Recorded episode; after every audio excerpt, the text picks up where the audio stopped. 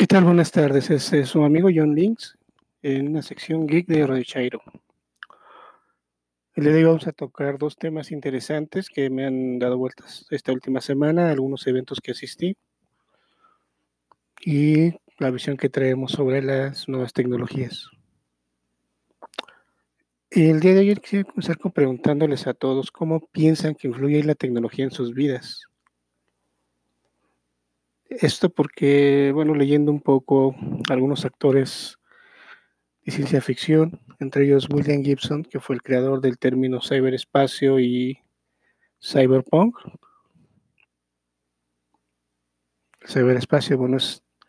la definición coloquial de dónde nos movemos ahora con la red de redes, el Internet, la famosa nube, etcétera, el medio digital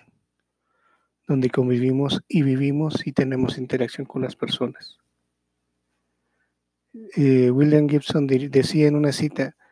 lo que haya empezado como novela de ciencia ficción, mañana será terminado como reportaje.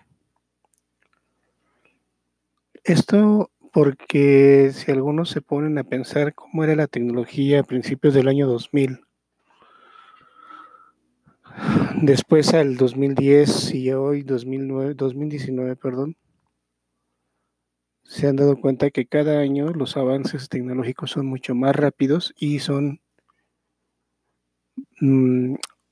más impactantes en nuestra vida. Obviamente eso significa también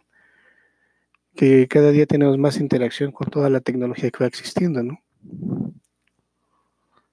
Ahora bien, esto me llevaría a preguntarles cómo piensan que influiría en 12 años, en 2030, en la tecnología en sus vidas, en la vida de sus pequeños, en su trabajo, en sus empresas, en la vida cotidiana, en la vida política, etc. Tuve el, agrado de asistir a, una,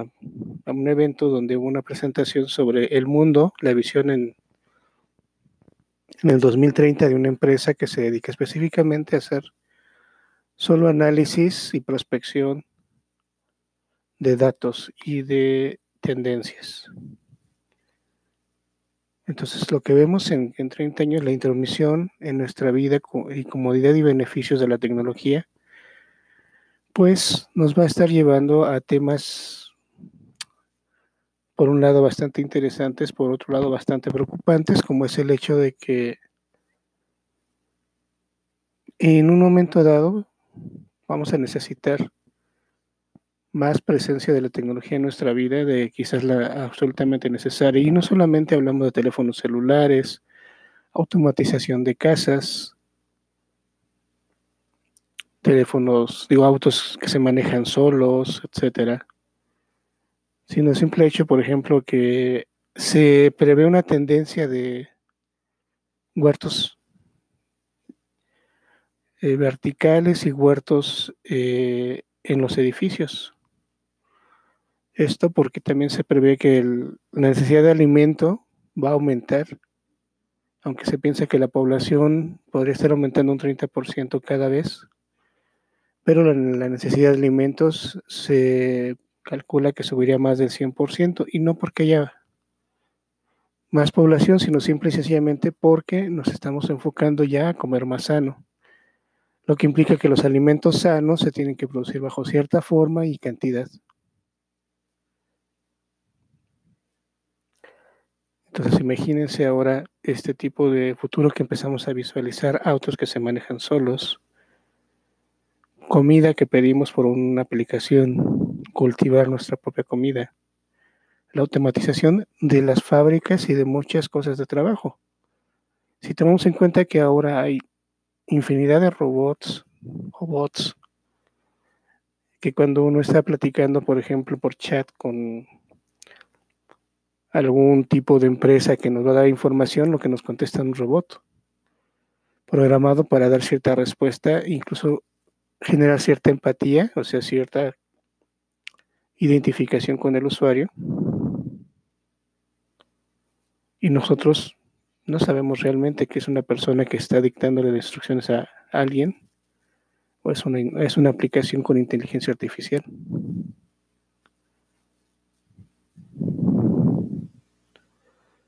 Pues imaginen una consulta médica, que ya existe también. La tecnología ya se lo veíamos en otros eventos a los que hemos ido, como ya es posible que a través de aplicaciones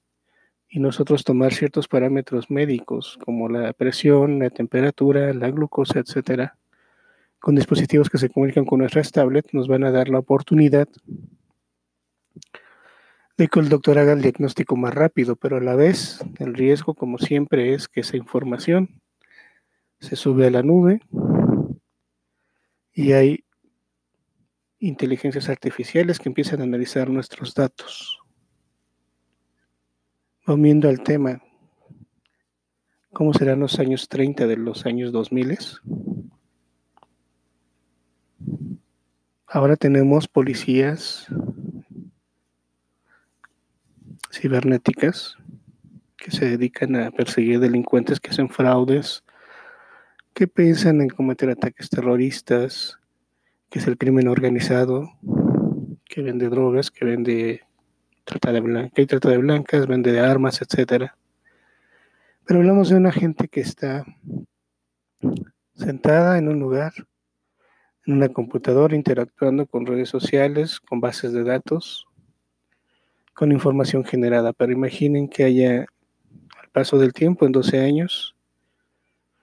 no solamente esta persona, sino que quien atienda este tipo de casos sean robots, hablando en el propio sentido de inteligencias artificiales en una computadora, en una red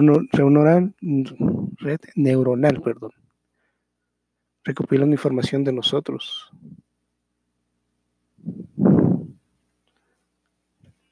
robots que asisten en arrestos. Policía con equipo táctico cada vez más, diríamos, ciencia ficción, pero es tan real. Y incluso policía militarizada y llegar a un momento dado como en algunas novelas, la policía del pensamiento, policía por el crimen que analizando todas nuestras interacciones, todos los datos que vayamos generando, consciente e inconscientemente, que existan inteligencias artificiales que al analizar eso puedan decidir si tendremos alguna tendencia criminal y en un momento dado ser mm, sospechosos de un delito o gente de interés para ser investigada y seguida por estas corporaciones. Pero no todo está perdido porque también implicaría que el nivel de beneficio, comodidad, satisfacción podría llegar a ser mucho mejor porque entonces esas tecnologías nos ayudarían a que labores cotidianas se hicieran por otras entidades o incluso por otras gentes remotamente. Faltan 12 años para los años 30. 12 años es un adolescente que va a nacer este día y va a vivir su pubertad y su preadolescencia en un mundo muy diferente al de nosotros.